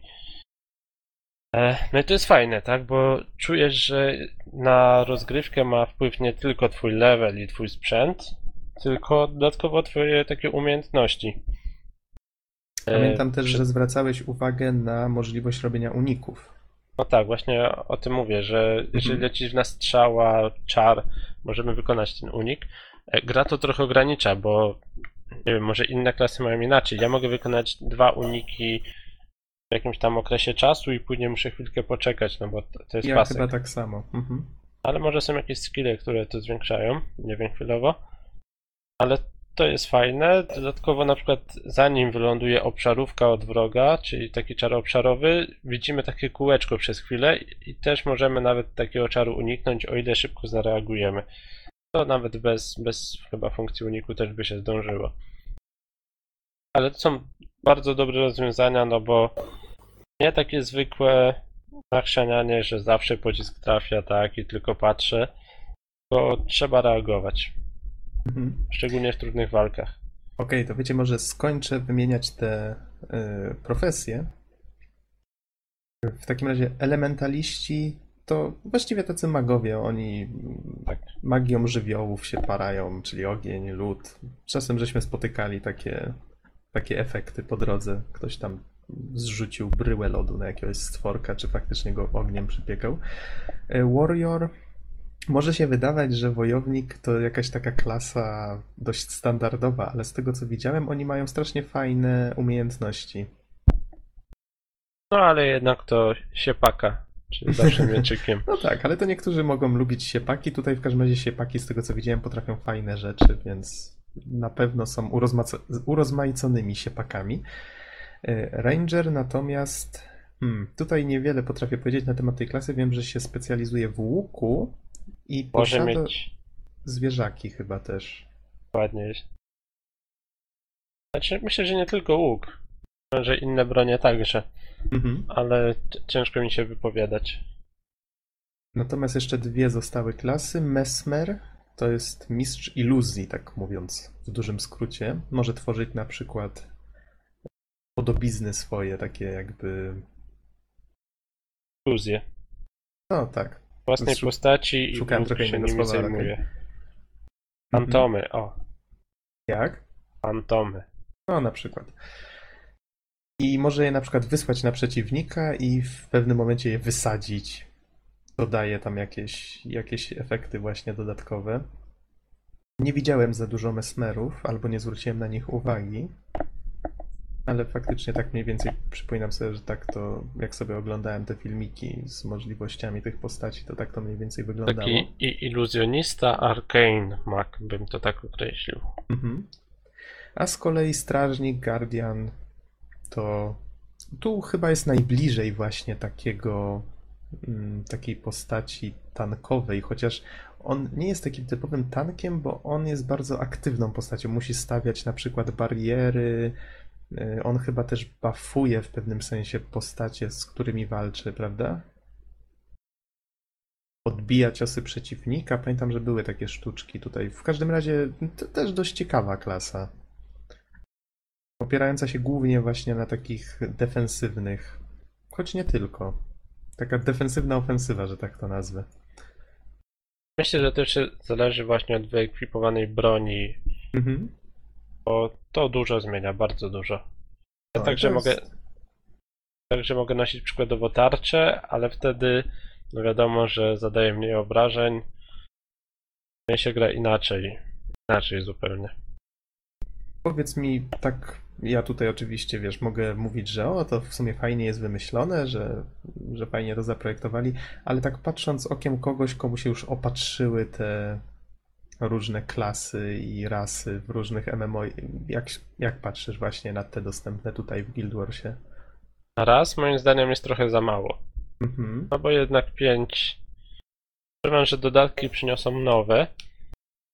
Odnośnie tych profesji, klas, no to tutaj jest lepiej, no bo jest ich sporo i chyba wystarczy większości graczom. Się szczególnie podoba właśnie ten inżynier, bo co chwila ma jakiś nowy gadżet. Ostatnio właśnie a to miotacz ognia, a to miny, a to buty odrzutowe. Nie wiem, jak Mhm. to wygląda u ciebie, Nox, właśnie. Co- Co ty możesz za te punkty takie wykupować u siebie? Wiesz, ja tak jak mówię, ja jeszcze się troszeczkę gubię w tym wszystkim. Właściwie jak zacząłem grać, to y, no, nie ma co ukrywać, MMO są trochę inaczej skonstruowane od tych wszystkich takich action RPGów czy innych tego typu gier, więc człowiek się trochę czuje jakby wrzucony w zupełnie inny świat i faktycznie walka wygląda trochę inaczej, bo klikasz na przeciwnika i w tym przypadku ten podstawowy skill atakuje sam, prawda? Więc przez chwilę myślę, o, kolejne MMO, w którym wszystko robi się samo, prawda? Ale nie, właściwie to, to, to jest mylne wrażenie, bo te kolejne skille, które są właściwie konieczne, trzeba ich używać, żeby wygrywać, mm, one sporo zmieniają, tak jak wspomniałem sobie, na przykład zachodzę przeciwnika od tyłu i tak dalej. Potem, y, tak jak żeśmy już mówili, zmieniałem broń, zaczęło się okazywać, że tutaj mam zupełnie inne skille. Y, Potem Tak, ale jeszcze są takie umiejętności, które Tak, sobie tak, właśnie- wykupujesz za punkty. Tak, dokładnie. Te punkty, je się zdobywa, nie wiem czy tylko, może jest jeszcze jakiś sposób, ale jeden z tych sposobów to na mapie znajdują się właśnie jakieś konkretne miejsca, gdzie no na przykład w jaskini tam u, u nas w Dolinie Nornów była jakaś, była jakaś kapłanka, która jeżeli się ją pokonało, to ona wtedy dawała ci w nagrodę taki punkt umiejętności i można go było wydać na jakąś dowolną umiejętność, o ile się miało odpowiedni poziom. No i właśnie na przykład okazało się, że powyżej któregoś poziomu odblokowałem całkiem sporo tych umiejętności i one dawały całkiem ciekawe możliwości. Na przykład rozsta- ja nawet nie zdążyłem większości z nich jeszcze wypróbować, ale na przykład rozstawienie miny, którą można detonować, która odrzuca przeciwników, albo taka jedna, którą wypróbowałem, nazywa się e, Scorpion Wire. E, Widać, że tutaj jest takie typowe typowe nawiązanie do Mortal Kombat, że można przyciągnąć przeciwnika takim tym sz- sznurem, sznurem czy łańcuchem z ostrzem. Y, I to też jest fajne, o ty, to o czym wspomniałeś, że na przykład możesz rzucić tym sznurem, a na przykład nie trafić w tego przeciwnika, bo on już sobie poszedł dalej. I dziwko. tak, jeżeli się uda na przykład go trafić, to wtedy przyciągasz go do siebie, on się pojawia tuż koło ciebie i wtedy ciach, ciach, ciach, kombo i, i leży. Yy, Właśnie, a propos komba, gra informowała mnie na temat tego, że istnieją jakieś komba, ale nie zdążyłem się z tym zapoznać. Jak to działa? A tego to też nie wiem, powiem ci, ja też jeszcze tego nie rozklimiłem, ale to chyba nie ma dużego znaczenia na, Hmm? na rozgrywkę. W każdym razie istnieje coś takiego, w grze są komba, tylko no właśnie, tutaj przeoczyliśmy troszeczkę. Yy, To może, nie wiem, odpowiedziałem na twoje pytanie, czy... No nie do końca, no bo tylko tego Scorpion Wire'a powiedziałeś, a ja jestem ciekawy, Bo co, mówię, co, nie, nie, co on tam... zdążyłem, nie zdążyłem jeszcze zbyt dużo tych umiejętności wypróbować. Wiem, że są umiejętności właśnie kupowane za te punkty i są jeszcze umiejętności kupowane za. Nie wiem, czy one są kupowane, czy. Tak, tak, kupowane. Tak? Są dwa rodzaje tych umiejętności. Tego drugiego w ogóle nie zdążyłem zgłębić. Znaczy, może tak, jedne są aktywne. E, I to trochę jeszcze takie jakby nie do końca do, opisałeś, no bo przykładowo wieżyczka lecznicza, jako ta umiejętność aktywna, Mhm. to ona dodatkowo dodaje też jakby ma dwa efekty. Jedno to rozłożenie wieżyczki, a drugie, jeżeli ta, ta wieżyczka jest nierozłożona, mogę dodatkowo sam zacząć pryskać sprayem leczącym naokoło siebie, a kiedy ta wieżyczka jest rozłożona, ten sam klawisz odpowiada za jej detonację, Mhm. e, żeby uszkodzić przeciwnika w pobliżu, albo kiedy sobie pójdziemy, przykładowo nie chcemy, żeby ona już tam leżała, no to możemy sobie zdalnie zdetonować. No więc tak wyglądają te skille aktywne. Miotacz ognia zupełnie mi zmienia wszystkie ataki, no i się zamieniają właśnie na ataki miotacza ognia już wtedy, jakbym nie miał pistoletu w dłoni, tylko właśnie miotacz ognia. No, jest tego sporo, długo by opisywać. E, A te umiejętności pasywne to dodają ci pewne mm, takie atrybuty, nie wiem, właśnie jak życie czy atak. E, No i co 5 punktów możesz, jeżeli rozwijasz się jakby w jednym kierunku, dostajesz dodatkowo taką umiejętność, jeszcze jedną pasywną, że na przykład jeżeli trafisz kogoś krytycznie, to on będzie krwawił, dodatkowo krwawił, o. Mhm. No, takie wiesz, typowo pasywne, jakby mniej, mniej zmieniają rozgrywkę a bardziej idą takie typowe, typowe e, ten, Będę MMO. musiał to jeszcze zgłębić trochę dokładniej. Ja pamiętam tylko, że można było znaleźć e, trenera, który pozwalał ci zresetować chyba te skille, to, to znaczy to jak żeś e, porozmieszczał te punkty, tak żebyś mógł rozmieścić je raz jeszcze. Nie wiem, czy zwróciłeś na to uwagę. możliwe. Na pewno musisz wykupić książkę u niego, żeby Tak, w ogóle tak. móc je rozwijać. Rozwijać? Może Tak. źle to zinterpretowałem. Żebyś mógł dodawać, musisz kupić wcześniej taką książkę. Hmm. No to może coś tu przekręciłem. Mam nadzieję, że nie za mocno. Em, Okej, to poczekaj, może skupmy się na tym. Y, Mówiliśmy o postaciach, mówiliśmy o klasach. Może troszeczkę. Ja bym- Znaczy, w grze oczywiście mamy krawcenie. Tutaj. No właśnie, na czym to w ogóle polega? I z czego układamy co? Znaczy tak, ja zapoznałem się z tym y, dość pobieżnie, ale mamy różne typy, może różne typy przedmiotów i możemy y, specjalizować się tylko w dwóch, dwóch ich rodzajach, w wytwarzaniu tylko dwóch rodzajów przedmiotów. E, Y, Tylko, że jeżeli. Znaczy, chwileczkę. Mm, To jest tak, może najpierw wymienię, jakie są na przykład. Mamy tutaj na przykład wytwarzanie ciężkich, wytwarzanie średnich, lekkich zbroi, mamy wytwarzanie oręża, robienie biżuterii, można nawet zostać kucharzem, jak się chce. E, Można wytwarzać bronie palne. I wybieramy sobie dwa jakby aktywne, dwie aktywne umiejętności polegające na krawceniu konkretnych rzeczy. No ja na przykład wziąłem sobie wytwarzanie średnich pancerzy, bo tylko takie może nosić moja postać. I, i na przykład kucharza wziąłem. Czemu nie? I polega to teraz na tym, że można się szkolić, czyli innymi słowy, jeżeli zdobywamy różne materiały potrzebne do wytwarzania różnych przedmiotów, to wykorzystując je, łącząc je w nowe materiały albo w nowe przedmioty, zdobywamy punkty doświadczenia, jakby szkolimy się w danej sztuce craftingu. I jeżeli chcemy zmienić nasze zainteresowania na przykład z kucharzenia, no nie wiem, na, na wytwarzanie magicznych przedmiotów, o tego nie wymieniłem, to wtedy musimy uiścić jakąś opłatę. To doświadczenie, które zdobyliśmy w tamtej sztuce zostaje, ale już jakby aktywnym jest, aktywna sztuka staje się ta, ta druga, którą żeśmy sobie wybrali. Czyli jakby aktywne są tylko dwie w danym tutaj momencie. Duża zmiana właśnie w stosunku do chociażby WoWa, gdzie zmiana profesji powoduje, że stare nasze umiejętności przepadają. Znaczy tak było w WoWie, tak?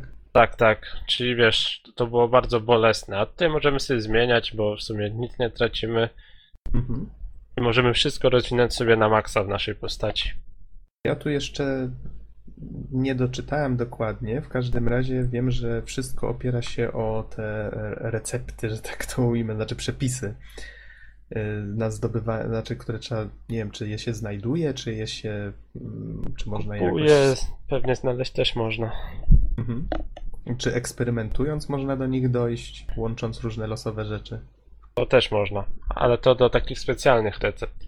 Mhm. Przykładowo bierzemy zwykłą e, recepturę, że to już tak nazywajmy dalej, na zbroję i dorzucamy do niej e, taki element odpowiadający za zwiększenie nam życia. No i właśnie dzięki temu możemy sobie wytworzyć zbroję zwiększającą życie i ona się dodatkowo doda nam do przepisów. Możemy też sami eksperymentować, nie musimy tylko na, na kupowaniu polegać. Mhm. No, to wspomnieliśmy o craftingu, wspomnieliśmy A powiedz o... mi, co daje profesja kucharza? Wytwarza jedzenie i, i nie wiem, hapeki od tego rosną, czy w jaki sposób to jest? E, prawda jest taka, że nie zdążyłem nic upichcić, więc nie mam zielonego pojęcia. E, strasznie dużo potrzebne było tych marchewek, innych cebul, żeby tam cokolwiek stworzyć, ale wydaje mi się, że to po prostu są przedmioty o różnych efektach. Na przykład tworzysz sobie zupę, która powiedzmy przez pewien czas e, daje jakiś efekt jakiegoś buffa twojej postaci. Powiedzmy odnawia energię czy coś, tak sobie to wyobrażam. Nie wiem, czy mocno się mijam z prawdą. Nie orientujesz się, Norbert? Ja nie, Ja chyba też. czy nie. No okej, to skoro żeśmy wspomnieli o takich- craftingu... A, właśnie. Eventy dynamiczne. To też jest chyba coś, co jest dość nietypowe, prawda? Tak, i co sprawia, że ten świat żyje, Mhm. zdaniem. To może opowiedz trochę, jak to wygląda.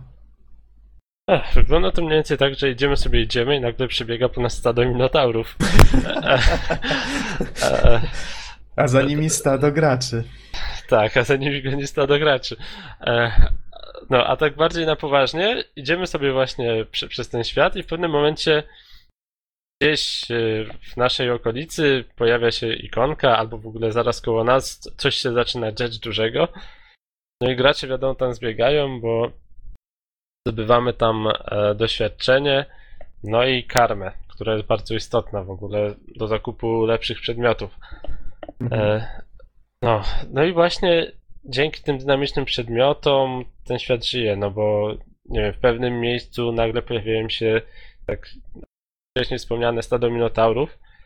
W innym miejscu, nie wiem, musimy odeks- e, odeskortować kogoś. Tak, czyli na przykład jakaś, jakiś NPC nagle postanowił sobie, że pójdzie, jakiś ważny NPC pójdzie sobie na przykład, no nie wiem, na poszukiwania Yeti albo odnowić zapasy i nagle pojawia się informacja, że masz zadanie, mm, odeskortuj daną osobę. Problem z tym jest taki, że, troszeczkę taki, że na początku jak grałem i dopiero starałem się zrozumieć, co ja właściwie w tej grze robię, to było troszeczkę problematyczne, bo ja nawet nie wiedziałem zbytnio, jaki jest mój cel w danym momencie konkretny, jak go znaleźć i nagle pojawia się zadanie, że robisz to i to. No i ja nie wiem, czy ja muszę to robić, czy nie muszę, skąd to się w ogóle wzięło. I trochę mi zajęło zrozumienie, że to jest cykliczne, że to się, że faktycznie ten atak minotaurów na ten las to się powtarza non-stop i gracze po prostu e, rozwalają go, jak tylko jest okazja. Ale faktycznie, tak jak mówisz, sprawia to, że, że non-stop coś się dzieje, że faktycznie jest zawsze co robić, że zawsze widzisz graczy, którzy jakiś wspólny cel sobie obrali, bo, bo faktycznie świat ich do tego zmobilizował. Tak, no i wiadomo, jakaś zmiana, która zaszła po, podróżujesz dalej, no i masz kolejne misje gdzieś koło siebie. Mhm. to one są często bardzo rozbudowane. Chociażby.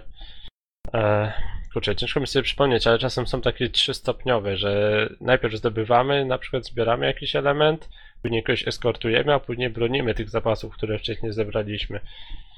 Więc tutaj duży plus, naprawdę duży plus za, za, za te plusy, za te dynamiczne questy. Sorry. Ale tak jak mówiłem wcześniej, jestem niewyspany. A to już nie Spoko. jest pora na nagrywanie. Spoko, spoko, jeszcze zdążymy sobie pograć. Ym, a z- w ogóle zadania są całkiem zabawne czasami, bo wczoraj żeśmy dokarmiali króliki. Tak. Nie, żeśmy musieli szukać worków z jedzeniem i y, odeskortować je, że tak już użyję takiego sformułowania, do osoby, która zbierała te worki. Y, W sumie facet też był chyba troszeczkę niespełna rozumu. Sporo ciekawych rzeczy mówił na temat cz- czczenia królików i, i dokarmiania biednych, bezbronnych zwierzątek, no ale nieważne. Było to o tyle zabawne, że jeżeli się nie odstraszyło królików, które nas próbowały zaatakować krzykiem, to wtedy przewracały nas i, i kradły ten worek do nory. Było to o tyle jeszcze zabawne, że y, to miejsce było usadowione jakoś tak strasznie na skarpie. Raz pamiętam, że taki królik mało mnie nie zrzucił w przepaść, więc ogólnie rzecz biorąc było to dość ciekawe. No i też zabawnie popatrzeć, jak cała grupa ludzi łazi z workami i unika królików. A to były te króliki, a nie te kiwiki, te takie znane. Króliki. Mnie się białe króliczki to zawsze kojarzą z Monty Pythonem, wybacz. Tak. Te najgroźniejsze, wiesz. Dobrze. W takim razie może troszeczkę wspomnimy o lokacjach, bo spodobało mi się to, w jaki sposób twórcy oznaczyli różne rzeczy na mapie. Troszeczkę mi się to, nie ukrywam, skojarzyło na przykład z takim asasynem, gdzie mieliśmy, najpierw się wchodziło na przykład na jakiś wysoki, na jakieś wysokie miejsce, wtedy w danym, w danym okręgu żeśmy od, odsłaniali na mapie ikonki różnych zadań, czyli jakby orientowaliśmy się już w przestrzeni. Tutaj mamy coś takiego, że znajdujemy na przykład osobę skauta oznaczoną takim, e, jak to się nazywało, lunetą. O. I jak porozmawiamy z tym skautem, on no jakoś tak krótko nam opisze teren, na którym się znajdujemy i przy okazji o, oznaczy nam na mapie zadania. Serduszko oznacza jakieś zadanie, e, no, jakieś konkretne zadanie. Na przykład taka ikonka gór oznacza punkt widokowy. No to tutaj kolejne skojarzenie z asasynem. Po prostu wchodzimy na dane miejsce, często trzeba tam powiedzmy skakać sobie po skałkach. Y, Uaktywniamy ten punkt widokowy i kamera się oddala przy ładnej muzyce, pokazuje nam teren wokół. No, Czyli tak jak mówię, tak jak w Asasynie, mi się to strasznie skojarzyło. Y, Co tam jeszcze było oznaczane? Punkty umiejętności, gdzie można zdobyć, gdzie można kupić przedmioty. Waypointy, o, czyli miejsca, do których jak się dotrze, to można się już tam teleportować. Czyli A- właściwie z szybką podróżą też nie ma zbytnio problemu. To właśnie warto zaznaczyć, że w każdym momencie za dosłownie grosze możemy przebywać bardzo duże odległości. Nie wiem, czy to są w ogóle monty na razie, no bo nie ma nawet Czyli- takiej potrzeby. Mówisz o tych, nie pojazdach, e, stworzeniach, tak, do jeżdżenia. Tak, tak, na których można jeździć. Jak Mountain Blade. No, na przykład. Konik, patataj. Chyba nie ma, no bo autentycznie te punkty są dość gęsto rozsiane. W każdej chwili możemy podróżować. I tutaj też duży plus, no bo dzięki temu unikamy, wiecie, 15-minutowej przejażdżki z punktu A do B, żeby zabić trzy mopki albo żeby coś oddać komuś. Nie no, życie, nie? No to tutaj nie ma życia, no bo, no, no bo jest wygodnie po prostu, jest wygodnie i fajnie. Innymi słowy, twórcy starali się ograniczyć to, co w MMO do tej pory wydawało się koniecznością, ale taką raczej nieprzyjemną koniecznością. Tak. Się No. im to udało. To Podobnie chwali. Często, nie wiem, na początek questy możemy sobie spokojnie dokończyć później, jeżeli tam jest jakiś pasek progresu Mhm. Tak dalej, i tak dalej. To też są bardzo dobre rozwiązania. Może warto też wspomnieć, że w rzeczach, o których jeszcze nie wspomnieliśmy, że można na przykład pod wodą podróżować i walczyć. Co prawda, każda postać ma na wyekwipowane, e, wyekwipowaną maskę do pływania, która zapewnia jej możliwość oddychania pod wodą, no ale to takie tam, wiecie, ułatwienie w pewnym sensie. I mamy osobne ekwipu, znaczy osobne bronie, jakby się ekwipuje do walki pod wodą. Tak. Co też jest-. Co też jest plusem, no bo tutaj mamy kolejny zestaw innych umiejętności i kolejna inna taktyka walki.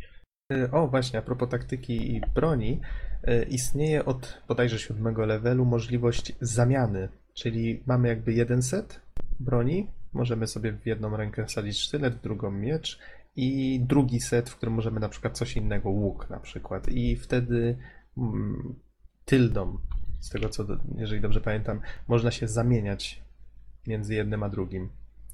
Więc to też jest fajne, bo tak jak żeśmy wspomnieli, są osobne umiejętności i wtedy możemy sobie przygotować jeden styl, na przykład na, na walkę y, dystansową i jeżeli przeciwnik do nas podejdzie pach, zmieniamy sobie zestaw skilli i atakujemy wtedy inaczej, więc to też jest fajne, dodaje troszeczkę głębi dodatkowej. A. I tutaj jeszcze kolejny plus, no bo wracając do WoWa, tak, tam mieliśmy Mhm. ta, takie paski.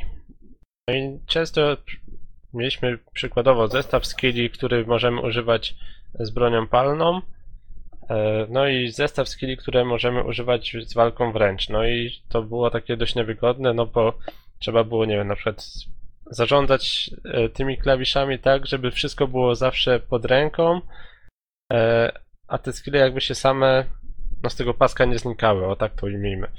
A tutaj po prostu zmieniamy broń i mamy zawsze wszystkie skille pod ręką. Nam nie przeszkadza.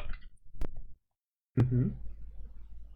Ciężko mi to jakby opisać. Chodzi o to, że często musieliśmy mieć jakby 20 guzików pod ręką, z czego tylko 10 byliśmy w stanie korzystać w ramach jednej broni, a 10 w ramach drugiej broni. Taki przykład, nie? I tutaj się człowiek śmieje, jak patrzy na te zdjęcia stanowiska graczy MMO z dziewięcioma monitorami, tak? I pięcioma klawiaturami. No, trochę tak. Albo wiesz, musiałeś jakieś klawisze na zasadzie Alt 1, Ctrl 1 i tam miałeś wtedy inne umiejętności. No bo potrzebowałeś po prostu 30, 30 klawiszy, żeby ogarnąć wszystkie umiejętności. Tutaj tak nie ma. Tutaj wygodniej moim zdaniem. Można mieć maksimum 10, one się same odpowiednio zmieniają. W zależności od broni, ewentualnie od ułożenia, jak sobie to ułożymy, tam troszkę te skille aktywne. Okej. to wiesz, tutaj spojrzę sobie na taką ściągawkę właśnie na stronie, bo tu mamy tak, profesję, wspomnieliśmy. O walce już żeśmy trochę opowiedzieli. Nie wspomnieliśmy o dungeonach, bo chyba żadnego żeśmy nie zwiedzili jeszcze, Jeszcze nie. Ale jestem bardzo ciekaw, co tam twórcy dla nas przygotowali. Y, Dynamiczne eventy wspomnieliśmy. Personal story, czyli jakby ta cała historia naszej postaci i to, jak ona się rozwija. Mm, Może właściwie my za mało jeszcze żeśmy poznali tej historii. Mnie troszeczkę tylko rozbawiło to, że wziąłem sobie złodzieja i przy tworzeniu postaci bardzo fajne jest to, że określamy takie takie zada, zadawane są nam proste pytania, na przykład jeżeli napotykasz jakieś problemy, to jak sobie z nimi radzisz? I tutaj, że urokiem osobistym, dumą, albo po prostu lubię komuś przywalić, nie? No i mamy takie trzy odpowiedzi i, i takich pytań jest tam chyba trzy czy cztery y, dotyczących różnych kwestii, czy na przykład tego, jak sobie radzisz z problemami, y, jaki jest twój, no, no przynajmniej my w, jako, jako Norn, rasa Norn mieliśmy do wyboru jednego z czterech patronów zwierzęcych. Niedźwiedź był kruk, wilk. Wilk. I to nie, nie jestem dokładnie pewien, co to zmienia, ale, no, ale fajnie, że dają taką możliwość. Widać w świecie gry, że tam są jakieś kapliczki poświęcone właśnie konkretnym no, bóstwom, to może za duże słowo. Tam oni to nazywają chyba The Spirits of the Wild. Duchy, No tak, tak. dzikie duchy, tak? Czy duchy dziczy. No, więc ogólnie rzecz biorąc fa- fajnie, że tworzenie postaci przebiega właśnie w taki całkiem przyjemny sposób. I to, co mnie rozśmieszyło, wziąłem złodzieja, wybrałem mu, yy, wybrałem mu właśnie w tych odpowiedziach, że noszę kaptur, żeby ukrywać swoją tożsamość. A z kolei o, niemalże na początku gry się okazuje, że to, czego moja postać pragnie w tej fabule, to to, żeby stać się legendą i żeby wszyscy o niej słyszeli. A ja, okej. Tak, noszę kaptur, żeby być anonimową legendą. To się chyba nie dogadaliście trochę. Chyba troszeczkę nie. No ale nieważne. To taka zabawna dygresja. W każdym razie wydaje mi się, że wszystkie postacie tam mają taki, znaczy domyślam się, że wszystkie postacie w fabule mają mniej więcej taki cel po prostu, żeby stać się legendą, wielkim wojownikiem, no ale to wiadomo, że to kto chciałby grać jakimś chuderlawym okularnikiem, nie? Też do A tego to to ja, się niestety sprowadza. to ja tak dodam, że ten główny wątek fabularny, przynajmniej na razie, Mhm. jest w miarę ciekawy, no bo tak w przypadku tych Nornów powiem tyle, że te szarżujące minotaury wcale nie są przypadkowe w środku tej naszej wioski. A faktycznie, faktycznie, jest to powiązane bezpośrednio z tym, jak to się potem rozwija. No, no. Ale to tak jak mówię, za krótko jeszcze gramy, żeby stwierdzić, jak to dokładnie wpływa na, na całość.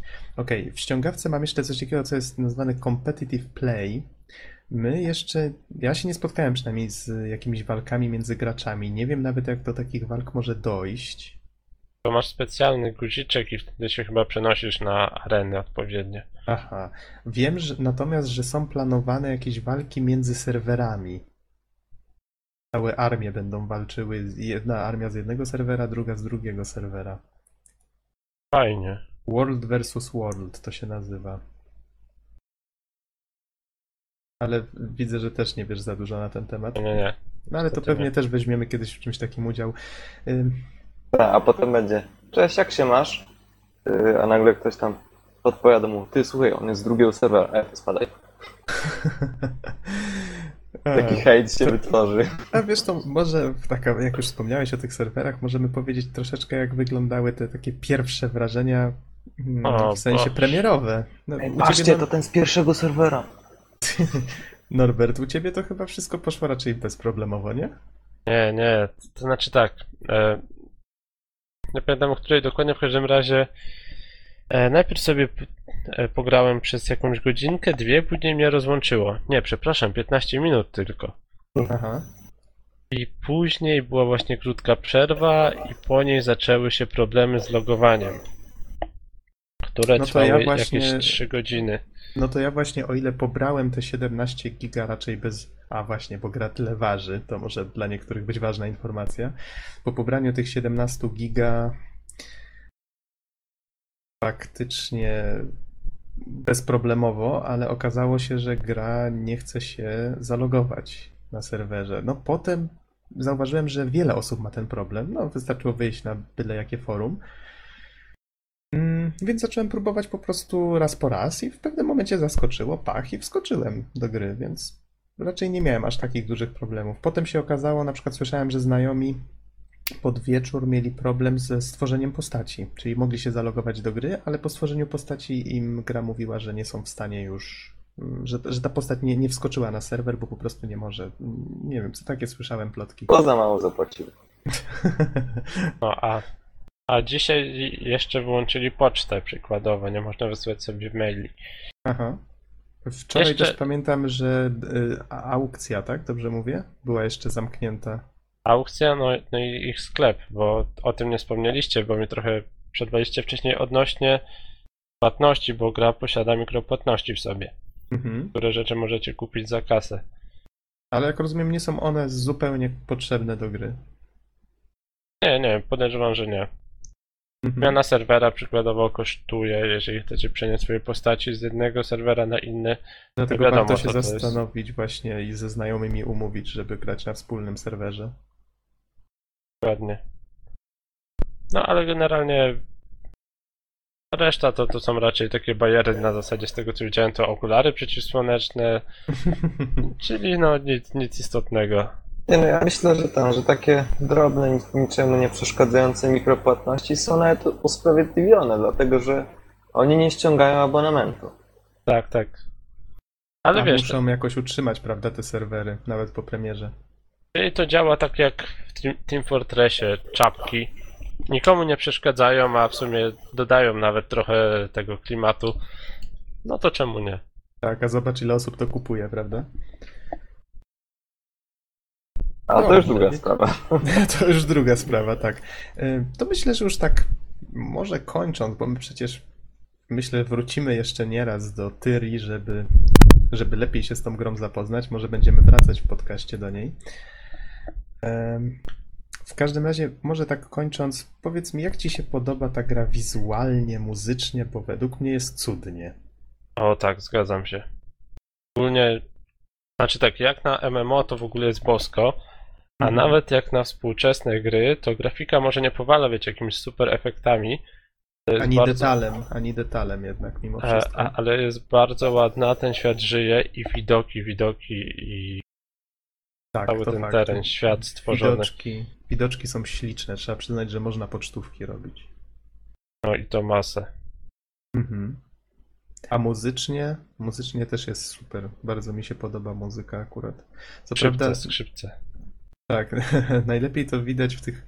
Mm, już się napaliłem na tą muzykę, a płytę sobie sprawię po tych wszystkich zwiastunach i filmikach. Ciekaw jestem właśnie, jak te, ten, w jakich momentach te motywy tam będą leciały potem.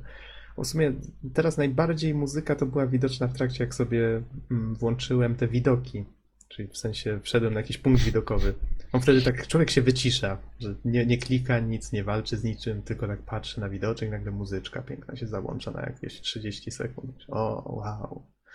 Takich ciekawych sytuacji to właśnie wczoraj taki widoczek, takie zamyślenie i nagle widok tańczącego Noxa, taki idiotyczny taniec i cały, cały klimat szlak trafia. A bo żeś mnie nauczył tańczyć, twoja wina. A to jest właśnie ciekawe. Ty, ty, jako osoba, która już się, jako grała już w niejedno MMO, wiedziałeś od razu, że wystarczy wpisać slash na przykład dance i że to zadziała. Ja nawet nie Tak. wiem, gdzie miałbym takiej informacji szukać. To mnie trochę zdziwiło. Powiem ci, że też nie wiem, ale no to, to kiedyś się jakoś tak wymieniało, wiesz, rozmawiało z ludźmi. Aha. Może czytało, sam nie pamiętam. No, ale w każdym razie zabawne. Można pomachać komuś czy coś. No to, to tak jak widać na... To w sumie A, ale nie, jest jest, żadna nowość, że takie gesty, tam ludzie się wymieniają takimi gestami. tak, a, ale mało jest ich, wiesz? Jak na takie MMO to jest ich mało. Mhm. A Obie jest to- gdzieś ich lista? Nie wiem, trzeba poszukać. Pewnie gdzieś jest, ale to raczej w internecie. No okej, w takim razie wspomnieliśmy o mapie, o walce, o postaciach, o klasach. Właściwie myślę, że nie wspomnieliśmy chyba jeszcze o 90% rzeczy, które można w tej grze robić. Tak, tak. Ale mimo wszystko powiem tak. Jako osoba, która od MMO raczej stroniła do tej pory, bo jakoś mnie nie pociągał po prostu ten typ zabawy, yy, czy ten gameplay, no wiecie, grindowanie te sprawy. Tu muszę przyznać, że tak. Po pierwsze, podoba mi się stylistyka. Myślę, że warto sobie pooglądać właśnie filmiki, wchłonąć trochę klimatu, bo faktycznie MMO w tej chwili jest tak dużo, że warto sobie wybrać takie, które się człowiekowi po prostu podoba. Druga sprawa, Pierwsze zetknięcie z grą, o mój Boże, to jednak mimo wszystko jest MMO, po prostu MMO, ale jest bardzo przyjazne. Faktycznie tego grindu jakoś nie, na razie go nie widać zupełnie. Po prostu gra się tak troszeczkę popycha to fabuła, troszeczkę właśnie zabawa ze znajomymi, więc nie czuć, że gra się po to, żeby stukać te mopki non-stop. Może później się to zmieni, nie jestem pewien.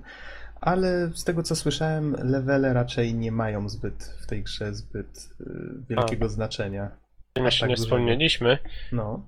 e, ale na przykład ja idąc postacią na, nie wiem, dziesiątym levelu, w lokację, gdzie są mopki na piątym, to gra nam sama obniża level do takiego levelu, żeby tam grało się ciekawie. A tak, to prawda. To jest fajne, no bo idąc ze znajomym, który ma niższy level, możemy razem z nim sobie grać. Nic nam nie będzie przeszkadzać. My sobie też expa zdobywamy. Bo w WoWie była taka zasada, że nie wiem, jak mobek miał chyba 10 leveli niżej, czy 5, to już nic za niego expa nie dostawaliśmy i w ogóle to był na jednego hita. Mhm. Tutaj tak nie ma. Tutaj wiecie, idąc z postacią na 15 w jakąś lokację dla niskiego poziomu, obniży nam i nadal musimy się starać, nadal musimy walczyć. Ale jedno moje pytanie, Nie da się tak. No, no. bo generalnie im wyższy poziom mamy, tym więcej XP-ków potrzeba do kolejnego. I teraz czy zabicie tego potwora daje nam proporcjonalnie więcej XP-ków, czy dalej mało? E, powiem ci, że ciężko mi odpowiedzieć, bo zazwyczaj w takich RPGach te, to te XP-ki, wiesz, później zdobywa się w setkach albo w tysiącach. Ja na levelu 15 zdobywam podobne ilości w sumie co na początku. Trochę więcej, ale niewiele. Na początku zdobywało się około 10, to teraz mi się zdarzy w sumie też około 10. Tu doświadczenia za mopka. No bo gra sama dostosowywuje, wiesz, ten, ten level twój. Mhm. Więc nic nie przeszkadza chyba nawet, żeby expić wysokopoziomową postacią na jakichś tych pierwszych lokacjach, no bo i tak będziemy tam grać levelem tym niskim. Okej, panowie. Aż tyle jeszcze, wiesz, nie gram. Musiałbym widzieć różnicę taką, że nie wiem, mam 60 poziom i idę na 5 poziom, to wtedy bym ci bez problemu odpowiedział. Myślę, że jak na ilość tego, znaczy ilość godzin, jaką na razie żeśmy w grze spędzili, to i tak poruszyliśmy całkiem sporo tematów, a i tak pewnie o wielu rzeczach żeśmy nie wspomnieli. Podcast trwa już godzinę 40 minut ponad, więc chyba już starczy. Nie ma wątpliwości, co będzie na okładce? Nie mam wątpliwości, co będzie na okładce. Mam nadzieję, że faktycznie zainteresowaliśmy i osoby, które w MMO grały, i osoby, które w MMO nie grały. No i cóż, do zobaczenia na serwerze. To co, Norbert, powiemy, jaki mamy serwer? No możemy. Nie, bo Gramy. nas hejterzy dopadną. Gramy na. Tak, mogą nas hejterzy dopaść jak chcą. Yy, gramy na Ruins of Surmia. Tak. Serwer europejski. Każdy serwer ma swoją własną nazwę. No i cóż, do zobaczenia Ej, na to ci, co tak? są na tym serwie o dziwnej nazwie. Jeżeli ktoś będzie faktycznie chciał z nami próbować grać, skontaktować się w świecie gry, no to cóż, to zapraszamy w takim razie w komentarzach, dajcie znać czy coś i możemy spróbować się razem wspólnie pobawić. A tymczasem dziękujemy Wam bardzo za słuchanie i do usłyszenia w następnym podcaście. Trzymajcie się. Trzymajcie się. Na razie.